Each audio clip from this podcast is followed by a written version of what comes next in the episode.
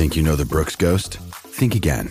Introducing the all-new, better-than-ever Ghost sixteen. Now with nitrogen-infused cushioning for lightweight, supreme softness that feels good every step, every street, every single day.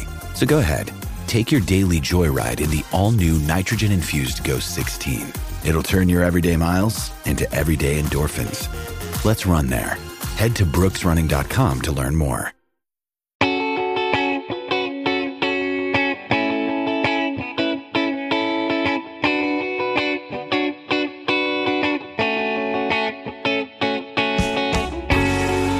Welcome to another episode of Purple Insider. Matthew Collard here, and jo- uh, joining me on the show from my favorite podcast, one I listen to um, all the time when I'm running, is uh, George Shahuri from the P F F Forecast podcast, who has blown out his voice um, cheering for, was it cheering for the 49ers or was it cheering for your own bets? Oh man, I was in a, um, a brutal situation where, so I'm a 49ers fan, but the math, our models at P F F, everything I know about the game of football told me to also bet the 49ers. So um, I will say this, there was a, you know, the bets that, that I made that were mathematically sound were, were winners. Niners plus three and a half full game, Niners plus three on the half. But that little bit of me that wanted James Garoppolo to win that game encouraged me to bet a few things that would have won only if the Niners had won. So I was looking, I was looking really solid there for a while. I'll say this, the voice left. So I went, I, I live in Cincinnati. That's where P F F headquarters are. I, I just could not do it. It was like ten degrees. Like I got to go watch this game somewhere worthwhile. Bunch of P F F guys were in Las Vegas for the Shrine Bowl. So I said, you know what? You got to make some, you got to make some plays sometimes. So in a span of five minutes, I bought a plane ticket, a hotel room, and reserved a cabana at Stadium Swim and flew out Sunday morning. And uh, obviously the air is a little bit drier in Las Vegas, but what I lost my voice doing was the excitement of the first, probably what, seventy percent of the game, which, you know, was a ten point lead for the Niners. By the time they started to pee it down their leg, Matt, the voice was already gone.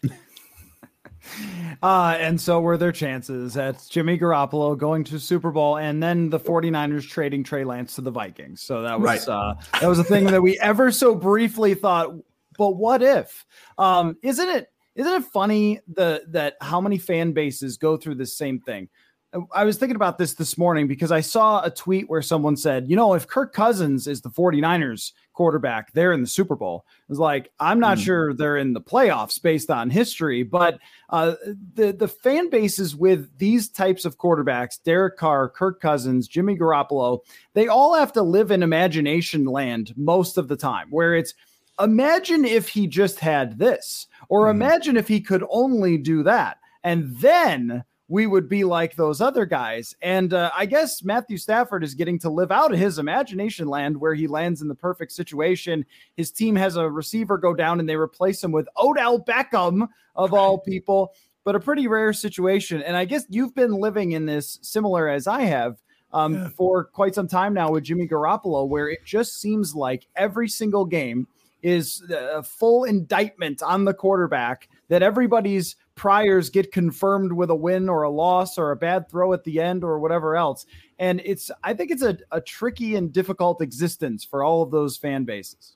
Yeah. And it's such a small sample size too. I mean, the Matt Staff, Matt Stafford's played well this postseason, but the throw that was most on the money was to a 49ers player, you know, and, and Jimmy should have thrown uh, a pick to, to Ramsey um, shortly thereafter. Although, you know, if they make the interception first, you know, who knows what the hell happens, but it's a really good point around like the results and outcomes often color the way that you look back on the process. I'll say this though, you know, the what if game, well, what if Kyle Shanahan went for a fourth and two? You know, there's a lot of what ifs around the offensive result, and they almost always point back to the quarterback and the coach, you know? So I think those two things are kind of, you know, linked, and it's like, what would Kirk Cousins look like on the, on the Niners? I, I, I think their offense would be just as, if not more explosive. Now, when you talk about getting into the playoffs and making it this far, there's levels of clutch play that you require. And look, I think both of us would probably say, you know, Jimmy G might be an inferior quarterback overall, but if we needed someone in the huddle at the moment, you know, that we most needed them to come through, like, I'm probably still taking Jimmy G, as insane as that is. Um, but it's a really good point. And, you know, if you think about the Vikings right now, they're in a position where I think there's a lot of hope around bringing that type of environment where you could see how far you could go. Because I think, to your point, it's like, Kirk Cousins' performance and the way that he has graded from a P F F standpoint, is E P A per play, whatever metric you want to look at, there's no reason to believe that if you surround him, for example, with a Niners-like supporting cast, one of the best in the league, that you wouldn't be competing, at least in the later rounds of the playoffs. Except for um, how do you do that with one's cap hit? And also, I mean, right. The other thing too is that when you put it all under a microscope, you start to find things where you're like, and this happens for all of those types of quarterbacks. It's the reason to take a swing at a rookie quarterback, because if you land the right one, then you don't have to have this conversation. But it's, how do you put all those things around it when you have six or seven positions on defense to fix, and mm-hmm. two offensive line spots, and still, uh, you know, number one, two receiver that are set, number three receiver that can play a little, um, but someone always gets hurt. And then every time if someone gets hurt, Kirk Cousins can't play like he did before. We've seen this mm-hmm. several times with Adam Thielen getting banged up, and he's just a different quarterback once that happens. Like, how do you hold all that together? And I've always thought that the difference between Garoppolo and Cousins is that Garoppolo, though he screws it up sometimes, will at least let it fly. I mean, at least he, yeah. he will let the ball go. And with Cousins, so often we saw he would just get sacked or just check down mm. or whatever. And it's just like, it's hard to get you there with this fundamental conservativeness to his play that was talked about for so long with Alex Smith. Yeah, it's a, that's a really good point. You know, uh, Eric, my co-host on the Forecast, has talked about this a lot, where like Jimmy G, in a sense, is a really well-programmed robot. You know, like, he's a sharp dude. He knows Kyle Shanahan's offense. Kyle tells him, throw it here. He throws it there. The problem is that, like, when anything breaks down, and we saw this a bunch in the in this playoff run, actually, and, and the interception to, to Kittle uh, in the Packers game, I thought, was the perfect example of this. He makes an incredible play not to get sacked, you know, spins out of it. It's like, oh, I'm watching Josh Allen, you know, and then all of a sudden you realize, oh, I'm not watching Josh Allen, because the throw Josh Allen would have made two seconds earlier without needing to do anything, you know, flick of the wrist, and it would have been a touchdown. Um, and, you know, that's the limiting factor in terms of your ability. But what you can't, what's really hard to change is like the internal will slash desire, right? To like make the throws when they're there.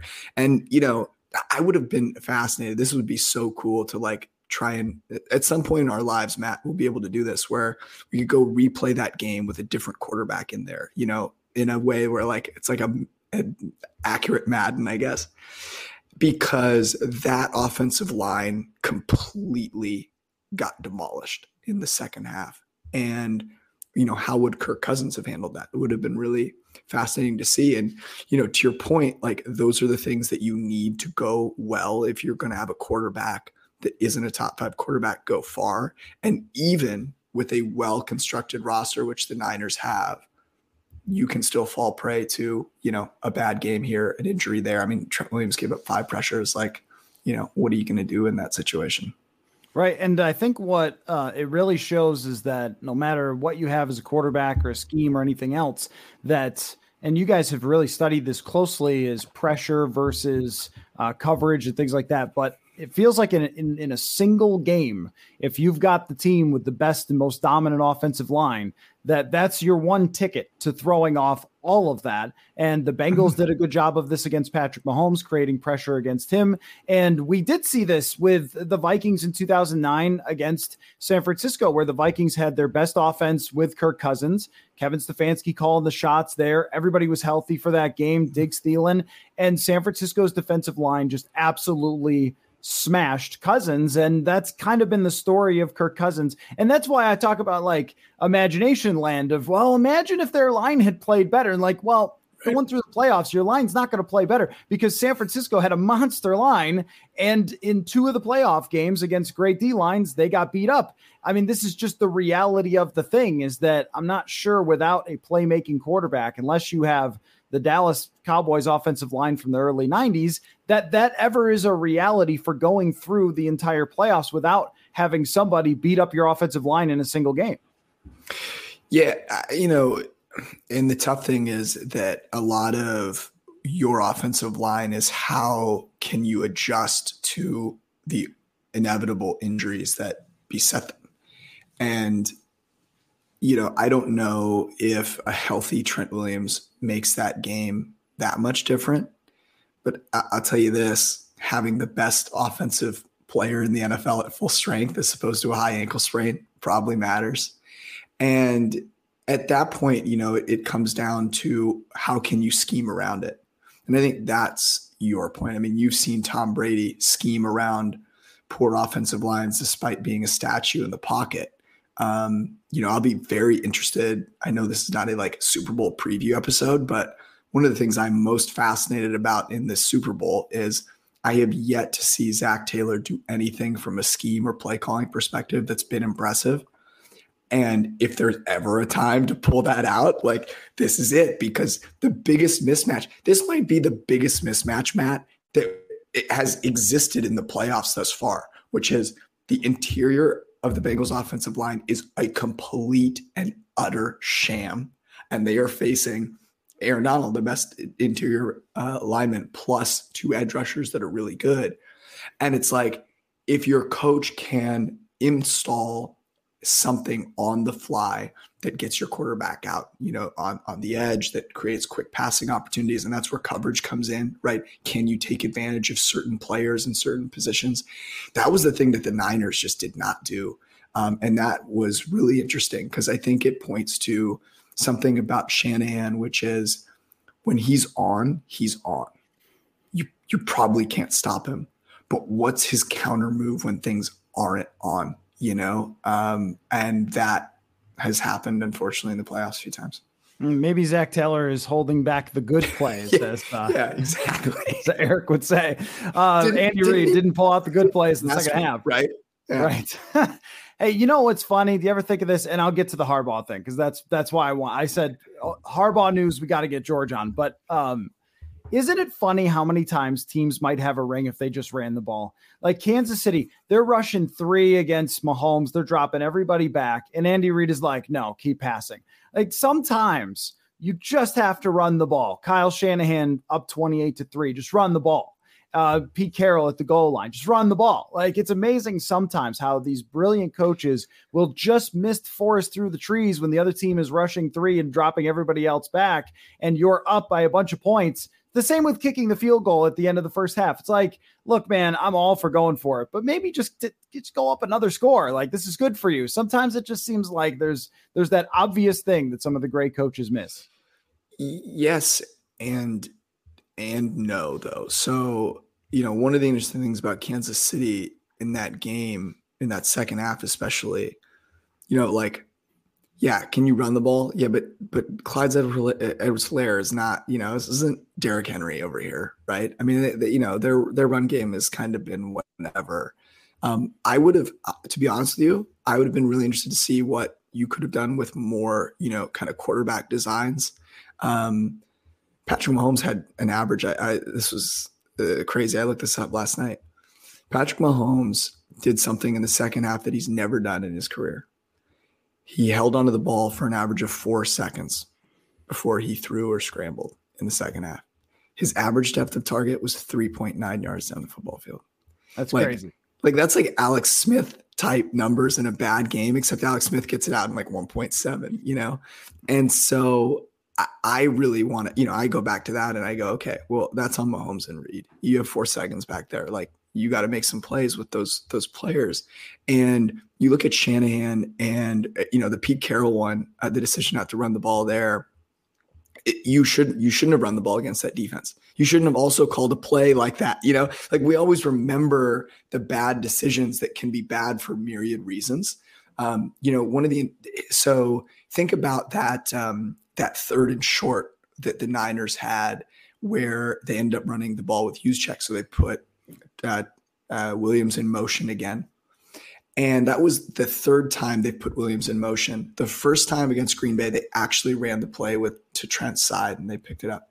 The next two plays, they tried to use that motion as a decoy to do something else. And I think that's it. It's not necessarily the choice of like run pass. It's like, why, why are we trying to get so cute? You know, like I get that you want to throw because the Patriots have like five D linemen down there, but like maybe let's not run a play that like we've never run successfully before. You know, that's the thing, Matt, that I think, especially in some of these situations, you know, maybe that was the case with the Niners and Jimmy G, and you see this with a lot of quarterbacks that aren't great. It's like when you don't have a quarterback that can kind of come in and say, this is what we need to do, you kind of default to like trying to make up for that with, you know, getting a little too cute. Yeah, and um, Seattle throwing it to like a replacement level receiver with the Super Bowl on the line too. It's just like, hey, what are you doing? Yeah, right. You'd rather do a bad run play to Marshawn Lynch, who might run over four people, than throw to a receiver who has hardly any catches in his career. Um, so let's talk about Jim Harbaugh, though. I just, just your thoughts. I mean, when you hear that Harbaugh may be returning to the N F L, as yeah. you mentioned, you have followed the San Francisco forty-niners for a very long time.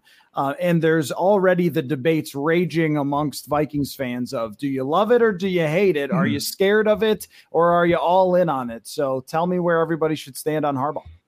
Well, you know, I would start with uh, Kwesi um, and kind of think about where he comes from and, you know, the people that he's learn from. Um, and I've been lucky enough. I've spent a bunch of time with Kwesi, whether it be at the combine, he's come and visited P F F's uh, offices before. Um, and, you know, he's very thoughtful about, and a lot has been made of, okay, you know, this is a guy that has uh, an analytics background. He's, you know, worked on Wall Street. No one really knows what that means, you know, and so they just assume that it's like numbers floating in people's brains. Um, but I, I think that he's viewing this hire as a lot more than just what offensive system's coming in, what defensive system's coming in, but like, who is this leader going to be? And that is the X factor with the head coach that is different than it is with the coordinators.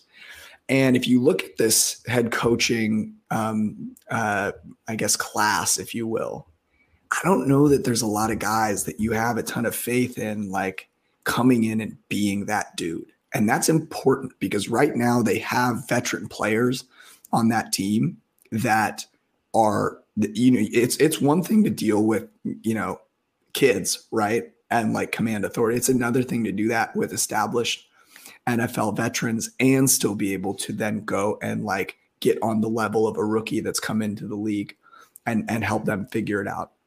So from that standpoint, I do like it, because you would bring someone in who you you have worked with, you have you understand how they are going to manage the players, and that's a huge part of it. I think the question, Matt, would be, and I think this has got to be what Kwesi is trying to figure out and probably talk to Harbaugh a lot about, is, you know, what would your staff look like? And what does that mean for our offense and our, our defense as I'm building this team, right? Because that's such a, you know, crucial component of it. Um, and so I think if you can get those things figured out and you feel confident that the offense will be one that will bring new concepts in, that will not be stuck in the kind of like Michigan offense stone ages, then I think you can feel feel pretty good about it.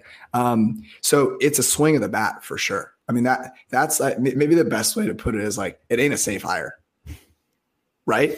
But it is a hire where the upside is is really high, because I think you get someone that comes in and gets people in a place where they're excited, they know they're accountable. Um, and if you have the right then scheme around it, you can be really successful. And the downside is that you're playing with gasoline and a match. I mean, right? Like that's the big thing. And then that's where, when I've yeah. brought up reasons for skepticism, of course, I know that people take that sometimes is you hate it, don't you? Like, I got some messages saying that, like, well, not necessarily. I just think, like you mentioned, swinging the bat. I mean, it's a home run or it's a strikeout and the stadium burns to the ground, right? Like those are those are your two potential outcomes it, with Jim Harbaugh. Is it so I don't know. I don't know that the floor is that low. And and the, I think the downside is that it's it requires a lot of energy. Like Jim Harbaugh is going to come in and it's an empty, maybe this is the best way. It's an empty the tank. However long he's there, your tank is empty at the end, right? Like th- this dude is going to require you to expend all of your energy. And that is a good thing, but it's also one that makes it hard to, to coexist for long periods of time, especially when you don't have those moments of like true great success, right? You know, a Super Bowl win, right? Um, it, you can, you keep going, go, oh, is this worth it? Is this worth it? Is this worth it? And, um, that intensity when you're at the N F L level, as you saw with San Francisco, um, has a lot of pros and ultimately can, you know, at the end leave you sitting there going, man, it's over and I've got like no energy left. And so I, I think that, I think that's the, that's a little bit of the downside. I don't think it's quite the same.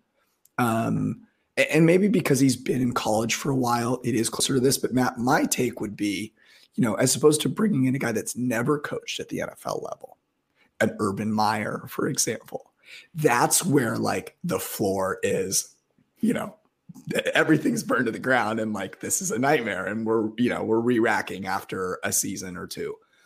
With Harbaugh, I believe that even though he spent time in college, he spent so much time in the pros, has seen how that has been successful, dealt with a couple of different quarterbacks, worked in, you know, the Niners are not the easiest organization to work in, right? I mean, they had some people there that were making some decisions to go, okay, really?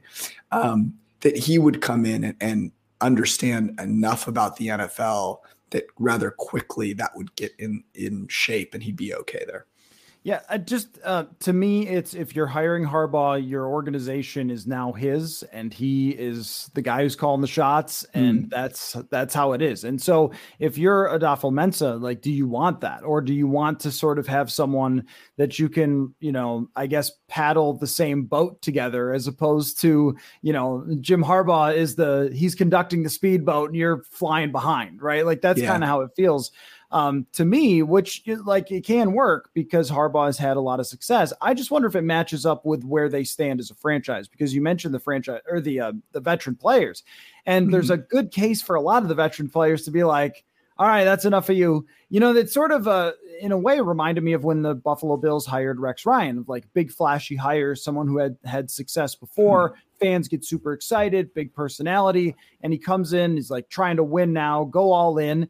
And they kind of didn't have the horses. And then when McDermott came in, it was so much less hype. It was like, oh, this defensive coordinator guy, who knows? Yeah. He's talking about culture, who cares, kind of thing. But then they slow built. They moved on from some of their contracts. They drafted the quarterback. They spent the cap space around. It was more of a methodical approach mm-hmm. that I that I would prefer, I think, from well, the let's bring Harbaugh in and try to win everything right now.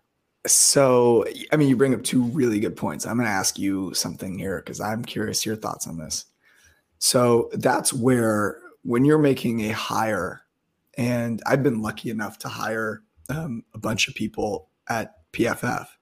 And if you get really clear on the expectations with the person, especially in those higher leverage roles, you know, it's like, hey, you're coming in, I'm expecting a lot of you, but like, here's let me really lay it out for you how we're going to work together and what I expect of you and what decisions you have autonomy to make. And like, this is my promise to you kind of deal.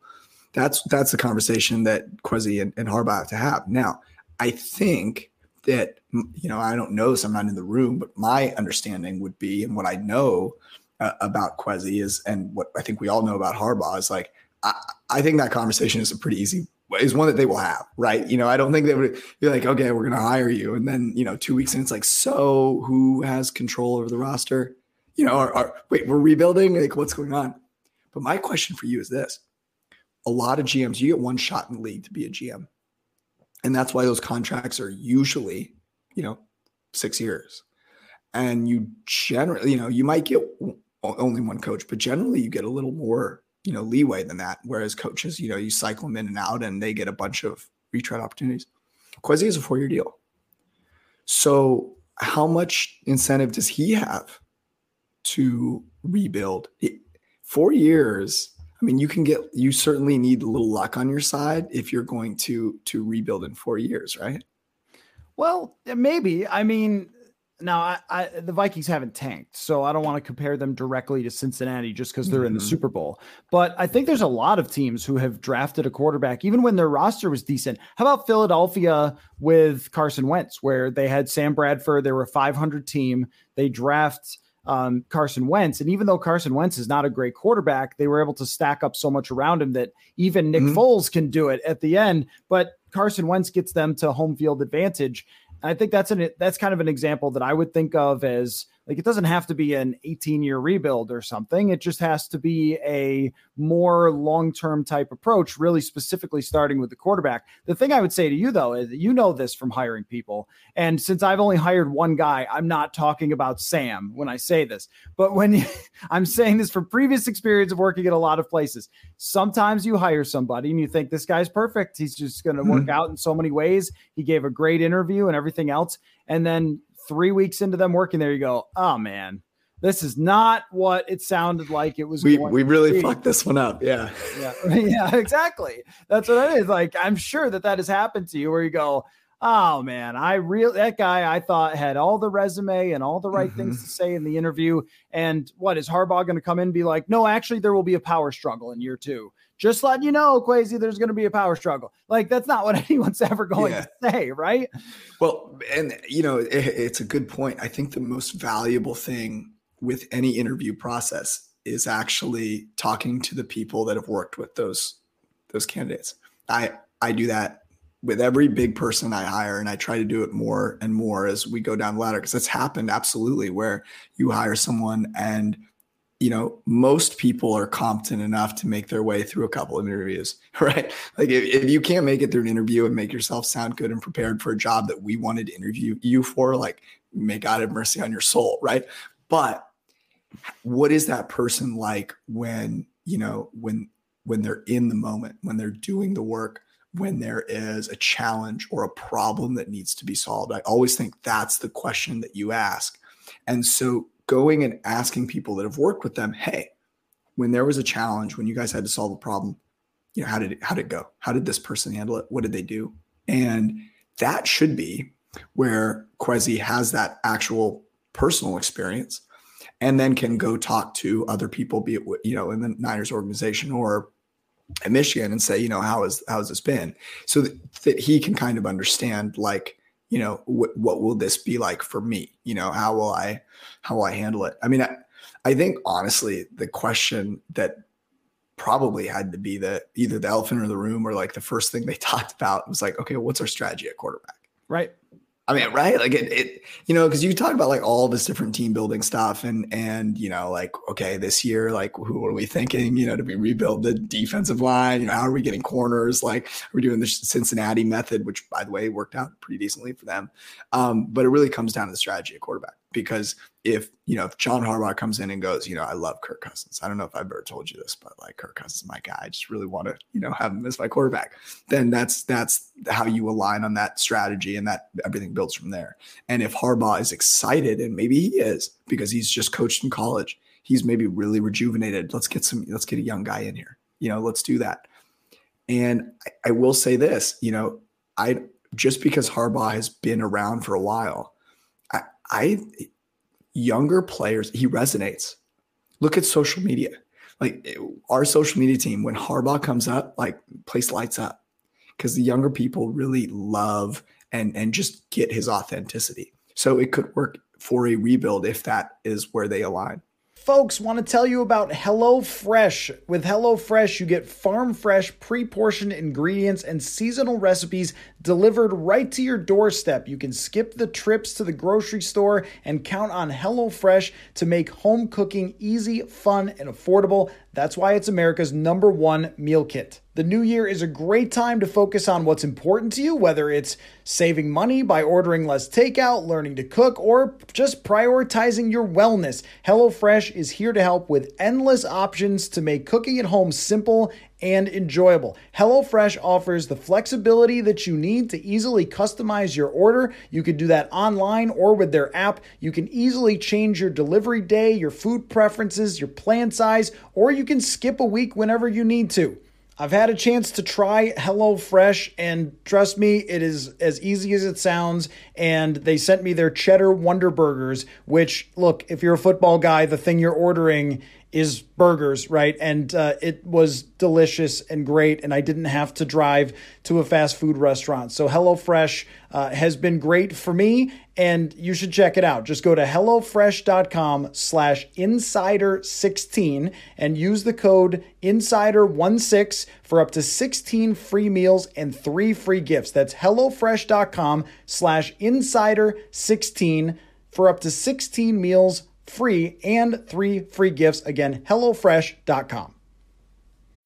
When you need mealtime inspiration, it's worth shopping Kroger, where you'll find over thirty thousand mouthwatering choices that excite your inner foodie. And no matter what tasty choice you make, you'll enjoy our everyday low prices, plus extra ways to save, like digital coupons worth over six hundred dollars each week. You can also save up to one dollar off per gallon at the pump with fuel points. More savings and more inspiring flavors make shopping Kroger worth it every time. Kroger, fresh for everyone. Fuel restrictions apply. Another day is here, and you're ready for it. What to wear? Check. Breakfast, lunch, and dinner? Check. Planning for what's next and how to save for it? That's where Bank of America can help. For your financial to-dos, Bank of America has experts ready to help get you closer to your goals. Get started at one of our local financial centers or twenty-four seven in our mobile banking app. Find a location near you at bank of america dot com slash talk to us. What would you like the power to do? Mobile banking requires downloading the app and is only available for select devices. Message and data rates may apply. Bank of America N A, member F D I C. Well, and that's what would really determine it for me, because you're right that you could talk about a lot of these other things. And I think that a first-time G M who is really inexperienced in this role, trying to tame the wild horse that is Jim Harbaugh, would be uh, something to watch. I don't think that uh, there's any way to prepare yourself for that if you're um, Kwesi Adofo-Mensah. But uh, if Harbaugh came in and said, you know, through their actions and not their words, we're trading Cousins, we're getting a top, a high draft pick, whatever it is, first or second round pick, and I'm picking the next quarterback because I'm arrogant enough to think that I know which guy it is in college football, I would be like, great, like that. Okay, then that's fine. Like, Harbaugh is a quarterback guy, and he went with Kaepernick over Smith and mm-hmm. went to the Super Bowl. Like, he knows these things. But if he said, I'm the genius who can get the most out of Cousins, there have been plenty of geniuses before who have not been able to solve this Rubik's Cube. I mean, Gary Kubiak, Sean McVay, Kevin Stefanski. These are not mm. schlubs. These are these are top offensive minds. It's like, well, I, you plus know. You're paying him. I mean, that's right. Yes, right. See, that's the thing. It's like, if you're going to pay that much money, the you know, and, and Eric does a really good job of talking about this, but like, you need to get the value that picks up where that uh, those dollars can go to build the robustness of your roster, right? And so, I, like, I think it's a really interesting question. So you said, let's say, if I had to bet, I would bet that they probably line around trading Cousins. Let, let me just, I think that, you know, my estimation, that's what I would do first off. And so, like, I'm going to, you know, imbue that on them. So you're having that conversation. You go, okay, so we're going to, we're going to trade Cousins. We're going to pick We're going to look to pick a quarterback this year, because I don't, with this class, like, I don't think you're in a position where you're like, shoot, we have to. And you might go, okay, let's, let's maybe play it. You know, maybe we bring in a guy and, you know, maybe we lose a few games and, you know, we get a better draft pick the next year. You know, you, you keep your options open there. But if Harbaugh comes in and says, I'm going to evaluate this player, I'm, you know, that's going to be, that's how we're going to choose, I'd be really hesitant.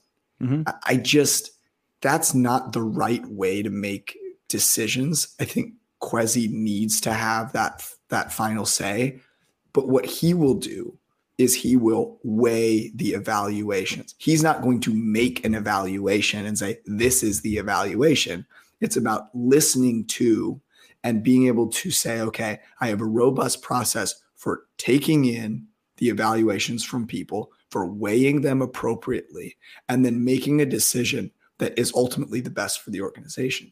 Because when an evaluator comes to you, they're always, you know, the lower you go on the totem pole, the smaller the person's perspective gets, right? And so when you're a decision maker at the top, that's why it's so hard. You have to take a much greater view into account when you make a decision, right? And that's, that is always the challenge. So I would want Harbaugh to come in and say, look, I just spent, you know, a long time in college.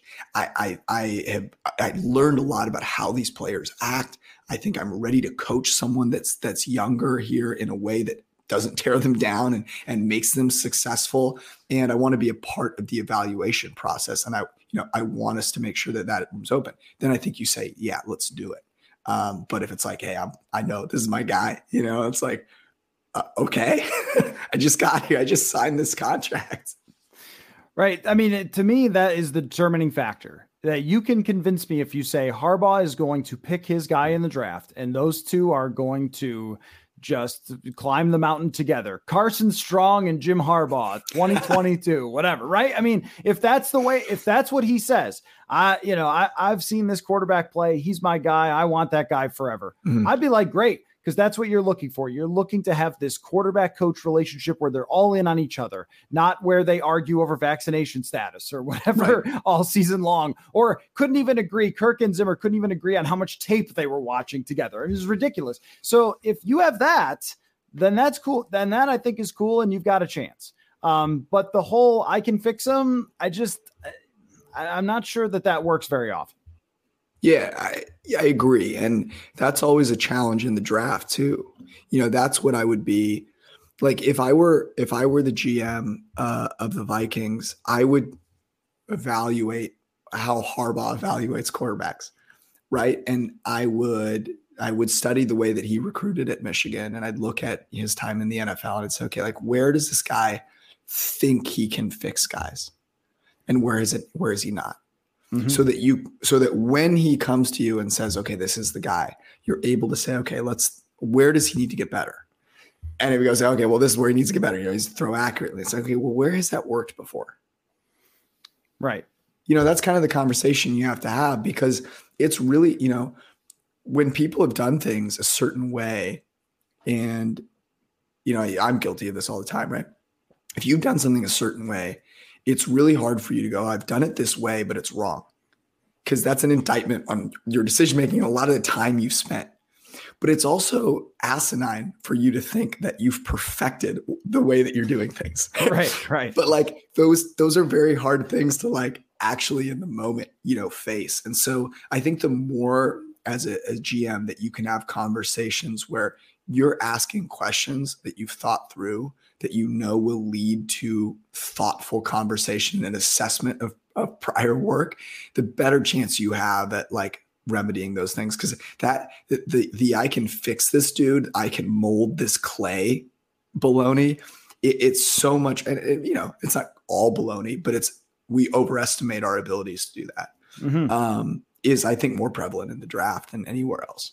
Yeah, no, that's right. That comes to the thing about if you reach on draft picks, you usually can have it blow up in your face. Whereas if somebody drops, you know, that might not be as crazy, but the whole, mm. no, we evaluated this. We're better than the league at evaluating these things. Unlikely. I was going to bring up one more thing, and I know you're late for a meeting, um, but you have a good excuse. You're on uh, yes, uh, a, a iTunes top twenty-five football show, by the way, just as I, of the other day. Which, which, by the way, does not surprise me at all. Um, well, appreciate that in the slightest, and probably should be higher, but uh, yes, world renowned is world renowned. Go yes, that's a good way to put it. Um, but the last thing I was going to say is that one, one area that I would love about Jim Harbaugh is that Daryl Morey did this study about scouts and what they see. And mm. most of the times they would overrate players who were like they were, but Jim Harbaugh, when he was a quarterback, super athletic and really gritty and competitive. And if you look for a better version of super athletic and really gritty and competitive, you give yourself a chance. Like at least yeah. there's that. Like if he's looking for a reflection of Jim Harbaugh, you got a shot at a pretty good quarterback. Yeah. Cause it, it is a really good point. And I, you know, I think the thing that you get with Harbaugh when he looks for that similar component is he will look for someone that is uber competitive. You know, because that, like, that's the thing that sticks. Uh, you know, I think all of Harbaugh's sins, if you will, come from just the fact that he's such a competitive maniac.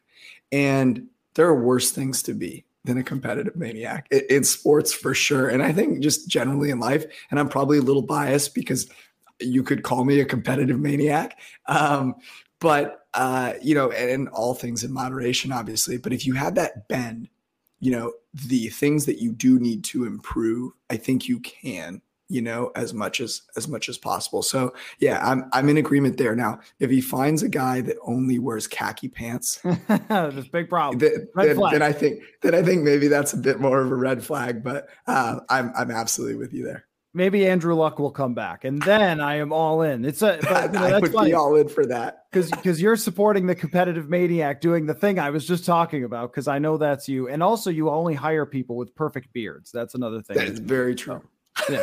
So if you want a job at P F F, uh, the P F F forecast, I mean it. My favorite podcast. I listen to every episode at P F F underscore George. Um, and you guys' work is excellent. I thank you for all the time, and my apologies to whatever you're late for.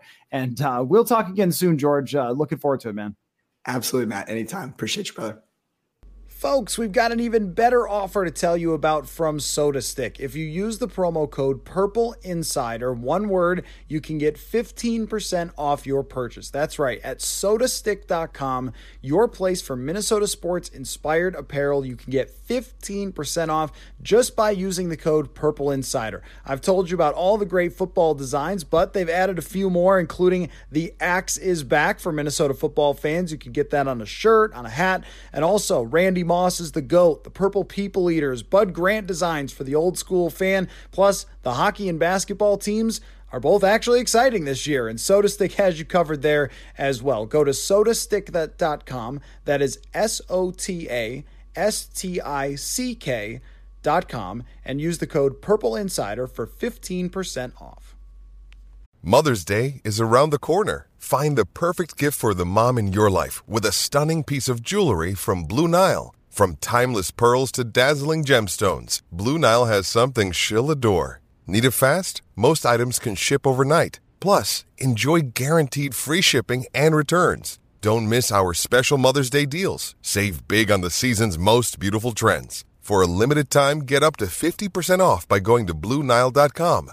That's Blue Nile dot com. Joining me on the show is Cameron De Silva, the managing editor of RamsWire, which is with U- USA Today. And uh, Cameron's been on the show before. In fact, the last time that he was on the show, I was telling him why the Rams wouldn't make the Super Bowl. That was way back before the season, and I didn't know they were going to get Odell Beckham, but I'm still going to own this, and that's why you're coming back, Cameron. Um, what, what, what have you been thinking throughout this season about the all-in nature of the Rams and all the pitfalls that they could have fallen into and the, the traps that could have happened to them? And at several points, it seemed like that was going to happen, whether it was the end of the season, the game against Tampa Bay, seventeen to seven in the fourth quarter, the way that they have had everything that we said could potentially go wrong, not go wrong. And here they are in the Super Bowl. And I'll tell you, the beginning of the season, when they started, what was it? Three and oh, they beat, Um, they beat the Colts, they beat the Bears, they beat the Bucks.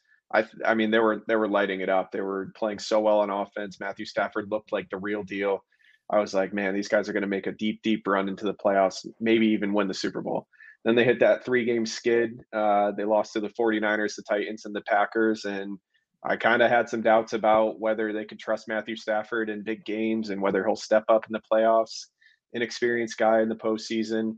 So I had my questions there. The defense wasn't playing that well. It was kind of a weird scheme where they were using Jalen Ramsey in the slot. I mean, they still are, but not using him on on the best wide receivers, and that kind of bit them a little bit.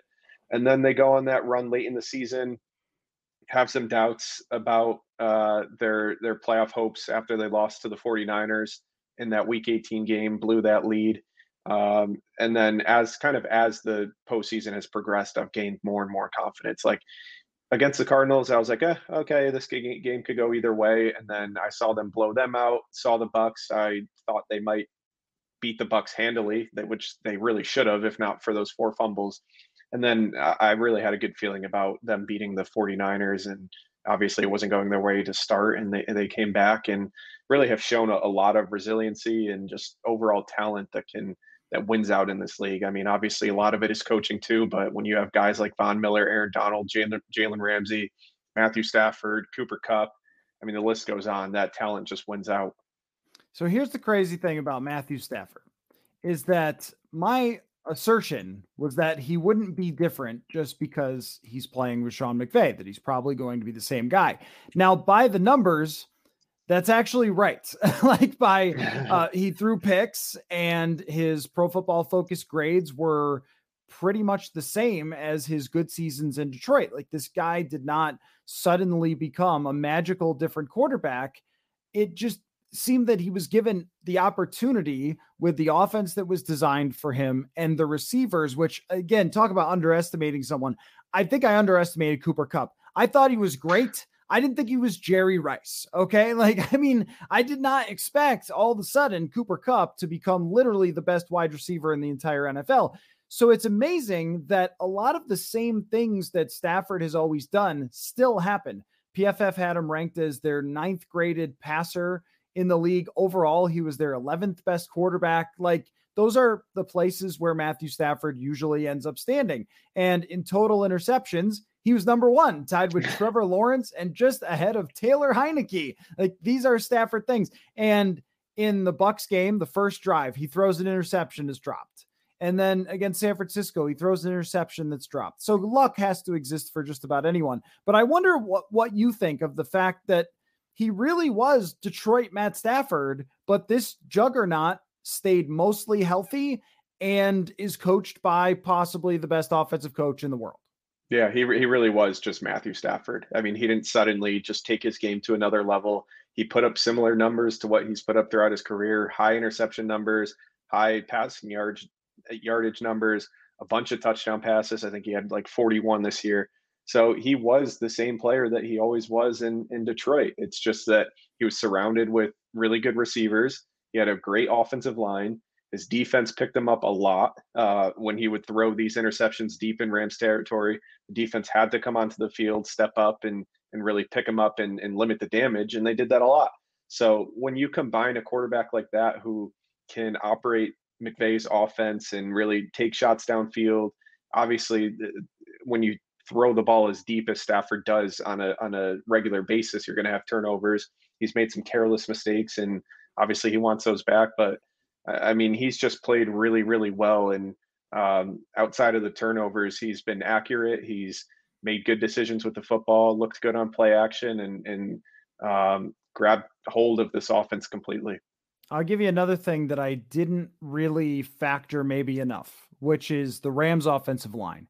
It's, I mean, there's no offensive line in the league that has depth except for this one, where you can have a backup tackle have to fill in uh, against Tampa Bay and play pretty well, where you have a guy who's forty years old and literally has a gray beard and Andrew Whitworth still playing phenomenally well. He had lots of time to throw against San Francisco. And I checked this, that he was one of the least pressured quarterbacks in the playoffs so far this year. I mean, th- that's remarkable that, you know, they were able to put him in this type of position, because one of his issues throughout his career is that when he gets pressured, he either makes incredible throws or incredibly stupid throws. But if he's only pressured, uh, P F F listing it at twenty-eight percent of the time, I mean, standing back there and throwing with the arm talent he has, the receivers that he has, I mean, that that's a, a major factor. I think that, you know, this isn't just, oh, you've got one good receiver, you added another good receiver. It's having time to throw as well. And it's it's almost sort of like counterbalance the fact that the Rams really don't have a running game to work with. Yeah, the, the offensive line was outstanding the, all season, really. Um, I mean, they they lost Whitworth for a game. Joe Noteboom stepped in. He played really well. Um, Brian Allen has been a revelation at center. He was a guy who started in twenty nineteen and really struggled. And he's an undersized center, and, and he just looked overmatched for, for basically the entire season. He's been great this year. Austin Corbett, David Edwards, and, and Rob Havenstein. Uh, he had a couple of down years really in twenty nineteen, uh, but he's been so good at right tackle. Honestly, one of the most underrated players at that position in the league. And Um, when you're giving Stafford that much time and, and teams really, they can't blitz him because he was so good against the blitz. It's relying on getting pressure on him with four rushers. And when, when you have that offensive line that's so solid up front, it, it makes it so difficult to defend him. Yeah, the uh, the blitz thing is really remarkable, too, because uh, Tampa Bay decided that they were just going to blitz them all the time. And uh, I don't really get it. And I think that Vikings fans are lucky. I'm going to ask you about the offensive and defensive coordinator, because that's of great interest to Vikings fans at the moment, if they don't end up with Jim Harbaugh, which they very well could. But, um, you know, the, the the fact that he was so good against the blitz and Todd Bowles sort of walked right into that was Uh, really surprising, I think. And and I guess I, I wonder what you think of, like, just how the matchups have sort of played in their favor. You know, the Kyle Shanahan choking as he usually does in some key decisions and, and so forth, and San Francisco disappearing. I mean, I think it really speaks to when you go all in and when you make all these moves and trade away all these first round picks, that it really has to work on so many levels. The guys that you trade the picks for have to succeed. Jalen Ramsey could have been Jamal Adams, where they trade a bunch of picks for this guy, and then he means nothing to their defense. But instead, yep. he's unbelievably good. And the same thing for Von Miller, where you could have traded for Von Miller, and then he's sort of washed and doesn't make a huge impact because he's just older. And, and instead, he's he's been such a huge part of this. And then even then, you're still down by ten in the fourth quarter. Like, I'm not trying to justify uh, me giving you all these potential problems that could get in the way, but I can't help but think about if one of these things goes wrong and the N F C has a stronger team, because let's be honest, I mean, there was no real uh, juggernaut team in the N F C, then the Rams potentially could not be here. And they're talking about what an incredible failure it was and how they have no draft picks anymore. Yeah, really. The, the narrative shifts with them making the Super Bowl versus them coming up short. And it could have just been one fourth down conversion by the 49ers. They had fourth and two from about midfield. It was, uh, I think there was about ten minutes left in the fourth quarter, and they opted to punt, and they were up, I think, three at the time. And the net after that, they never had a play that gained positive yardage. They, they went nine straight plays that either lost yardage or were incomplete or went for no gain. So the Ram, the defense really stepped up, but it was just, it, it was a complete failure by the 49ers to put that game away. And it wasn't even necessarily the fact that Jimmy Jimmy G threw an interception on the on the last play of the game. It was just he couldn't complete passes. He was under pressure late in the game. That's when the, the pass rush really stepped up for the Rams and, and took over. Um, it was, I mean, there there were a lot of things that went wrong for the Rams in that first half. They missed a fifty-four-yard field goal. Um, they threw an, an interception in the end zone. Cooper Kupp dropped a touchdown pass or a pass over the middle that could have gone for a touchdown. Ben Skowronek dropped one in the end zone. So they made a lot of mistakes in that first half that really could have cost them. And then in the second half, McVay burns all three of his timeouts with with ten minutes left in the game. They have no timeouts left. If if the 49ers hold on to the lead and can just run the ball, I mean, they can put that game away easily without giving the ball back to the to the Rams late. Um, but, I mean, it, it was a good performance by the defense. Stafford made the plays when he needed to, and, and it just uh, it all came together. The uh, not going for it on fourth and two because they didn't have any timeouts is so wacky to me, because if you get a first down there, even if you ran three times, if you're San Francisco, and I think they were closing in on field goal range, even mm-hmm. if you run three times and kill the clock and you're up by ten, I mean, you, you just have so much opportunity uh, to put that game away, even with the clock. Sometimes I swear that coaches forget there's a clock. Like yeah. and, Andy Reid not running with Kansas City in that game against Cincinnati was just like, dude, there's a clock. They're down by so much that even if you wear out three, four minutes by running the ball in the third quarter, like that's going to help you. But um, it's remarkable sometimes how they just sort of lose sight of the obvious. And fourth and two, man, it's twenty twenty-two. You got to go for that. I think that at this point, ninety percent of coaches in the league are going for that fourth down.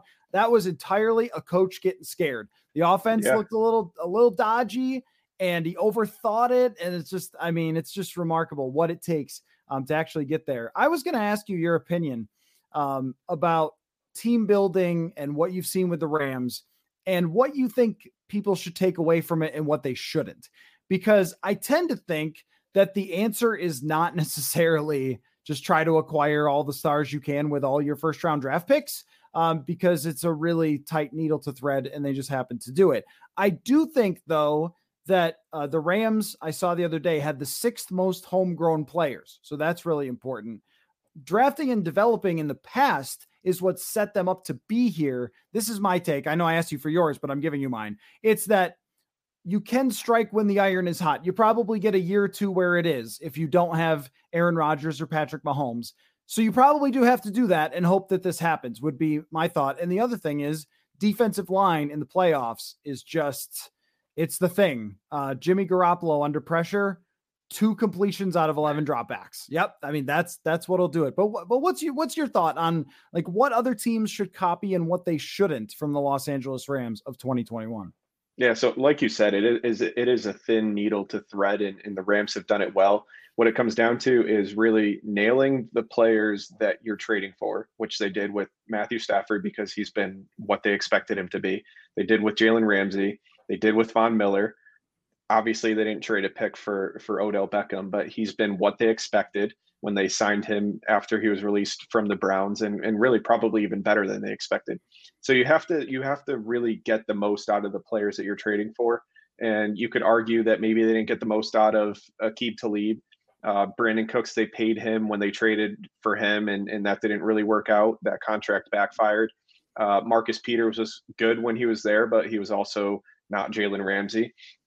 So you do have to hit on those players that you're trading for, but really it comes down to a lot of um, of hitting on the picks that you do have. So the Rams, I don't think, have a pick until the third round, which is a compensatory pick for losing Brad Holmes. Their next one is like in the fifth round.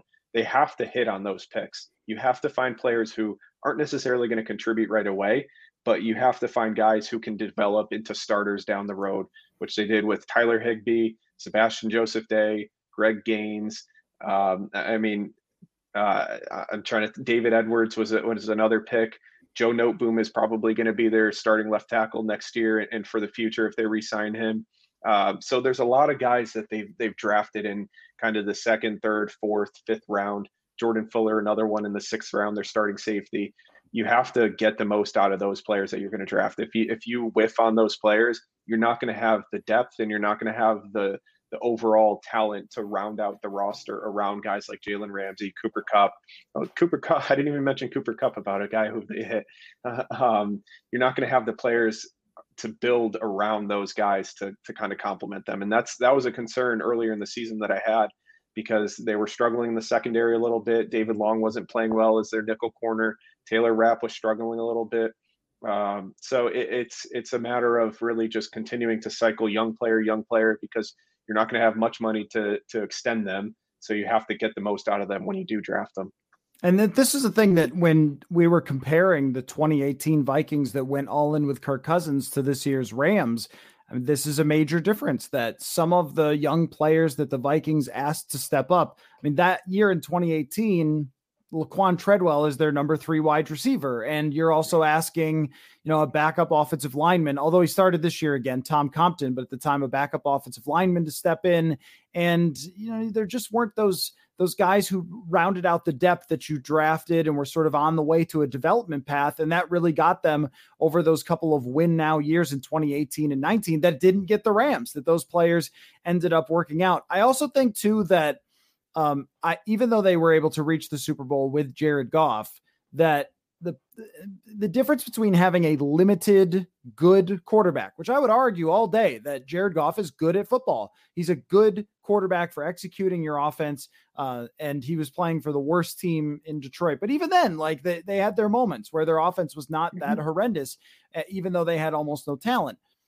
But having the dude with the arm who could just heave it a million miles down the field. It's sometimes funny how simple football can be, Cam. I mean, it's just like, hey, I remember uh, old uh, Terry Bradshaw, just huck it down the field, man. I mean, that, that to me is the difference, even though you could put those two quarterbacks on paper and say, hey, look at their box score stats. And yes, folks, this is a Kirk Cousins point. Look at their box score stats. But, but if you don't consider their limitations and upside, you're sort of missing something important there. Yeah, honestly, one of the biggest difference between Jared Goff and Matthew Stafford is the confidence that the Rams had, and Sean McVay specifically, on third and long. The Rams were one of the best teams in the league on third and long with Matthew Stafford this year. When they had Jared Goff, they had no confidence at all that they were going to pick up the, the necessary yardage. They would run screens and run the ball and, and really do things to just not screw up. And now with Matthew Stafford, he... He's a guy who knows when to take the shot downfield. He can, he, I mean, he has a cannon of an arm. So if you're running a dig route over the middle, he's going to get it to the guy on time and usually pretty accurately. That's not something that Jared Goff necessarily had, and it, it kind of limited him. And, um, and, and another big difference that you don't necessarily see on the box score is under pressure. Matthew Stafford was really good under pressure. Jared Goff was really not with the, in the last couple of years. So just those little nuances and little parts of the game that don't necessarily show up with the stats, they they make a huge difference in wins and losses. Yeah, I remember looking up the third and long stats, and uh, Matthew Stafford, number one in the N F L, I think even since twenty eighteen was what I was looking for, um, not surprisingly. So let me ask you about uh, these assistant coaches, because the Vikings flew out the old private jet to Los Angeles and dropped on in to talk with Raheem Morris and Kevin O'Connell. Now, as we speak right now, if I were a gambling man, I would say Jim Harbaugh is going to be the coach of the Vikings, because, I mean, you only bring in Jim Harbaugh to actually hire him. But I have thought throughout this process that O'Connell and Raheem Morris were both very, very good candidates for this job. But I also don't know a lot about Kevin O'Connell. Um, and I think that people have trepidation sometimes over not calling the plays, having it be McVay's offense. Uh, wh- what do we know about Kevin O'Connell? Honestly, he he's not a very like public uh, coach as, as far as the Rams go. He's not, he's not the play caller. He's not technically the quarterback's coach. He does a little bit of both. Um, he he works closely with McVay and and uh, and Matthew Stafford. You'll see him on the sidelines after plays, talking to Stafford, talking to McVay. Uh, McVay is involved in in the defense. Uh, he works closely with with Raheem Morris. He's not just an offensive tunnel vision coach. Um, but after you can see after an offensive series, it's it's Kevin O'Connell, Matthew Stafford, and Sean McVay talking often. Um, so he does help with the game planning. He helps with with uh, with getting Stafford ready and uh, and situationally um, those parts of the game. But I mean, he's he's he doesn't call plays. He did in the preseason. He has experience calling plays. I th- I think he did that with Washington when he was their offensive coordinator. He's a former quarterback, obviously knows the game well. It was a former quarterback's coach with Washington. So he, he's a smart guy who knows the the passing aspect and the, the offensive side of the game. Um, and in every press conference, he's obviously an intelligent guy who who knows what he's talking about. So um, obviously a lot of teams are, are interested in him. I think the Jaguars want to interview him. They just haven't been able to because they didn't put in the request early enough. Uh, the the Broncos, he was apparently a finalist for them. So he's a hot candidate, a young guy. And, and I mean, everything you pick from with Sean McVay's tree, it really turns to gold. You see Brandon Staley, the success he had this season. Zac Taylor is coaching in the Super Bowl against against the Rams. And then Matt LaFleur, too. So uh, that coaching tree is uh, is growing pretty quickly. You know, one thing that you would uh, like about somebody that came from working with McVay is just um, an adaptiveness. I think that on paper, there are differences between how they've run the offense with Stafford and how they run it with Goff. And even at times where Stafford was getting a little wild, it seemed like they started to draw back a little bit and say, all right, you know what? Maybe we do have to give this guy some boots, give us, give us little rollouts and easy throws, get him on track and that kind of thing. And you know, the, The major part for me is whether it's Harbaugh or Morris or O'Connell is if you can be on the same page with your quarterback and have total buy-in from both sides and trust from both sides.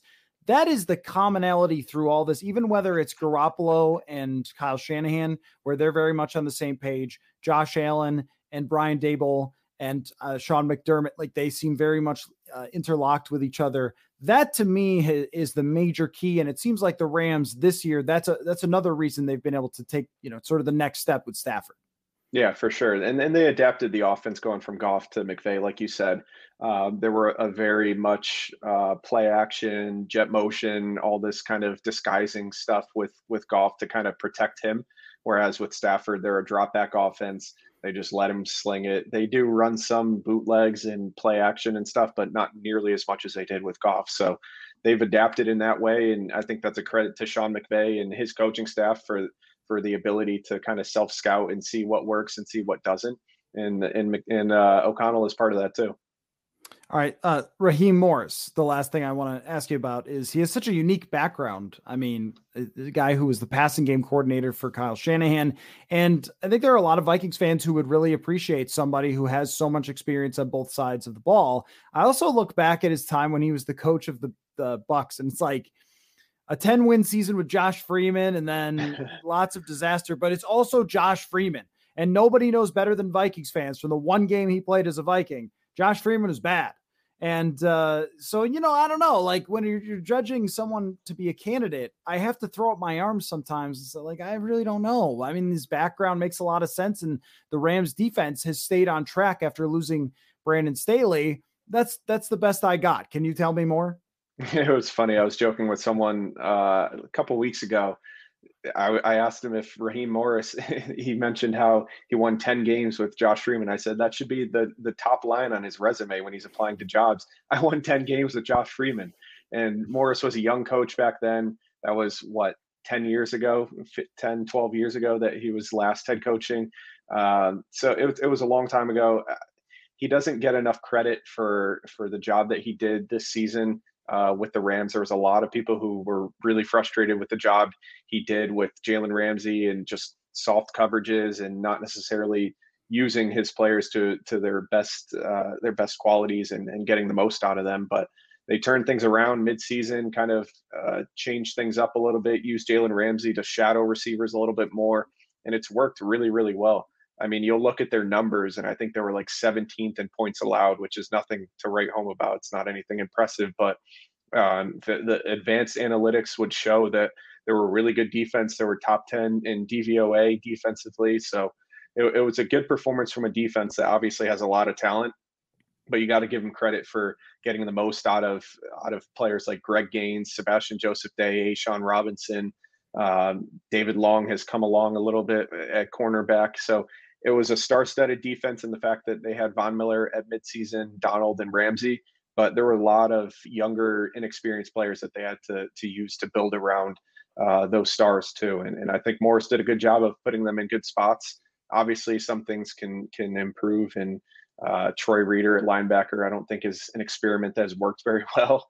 And I think a lot of Rams fans will tell you that too. But Morris has done a good job inheriting a defense that lost some talent and uh, and needed some younger and inexperienced players to step up. So what do you think? Are they winning? I think they're going to win. I mean, I think that defensive line is just way too much for Cincinnati's offensive line. Yeah, I mean, really the playoffs, a lot of it comes down to playing in the trenches, whether you can protect your quarterback and whether you can get after the other team's quarterback. And the Rams are just significantly better at both right now than the Bengals are. And if they can get any amount of pressure on Joe Burrow and, and throw things off, I think the Bengals are going to have a tough time moving the ball consistently. I mean, we saw them win with uh, with Joe Burrow taking nine sacks against the Titans, but against this Rams front, it, it's going to be really tough. I never doubt the magic of Burrow right now because he's playing so well, but this is this looks like a mismatch on paper. And never doubt the craziness of Matt Stafford, who may at any time get swung around in a circle and throw it to the other team for a pick, for a six. Pick six. You yeah. just never know. Exactly.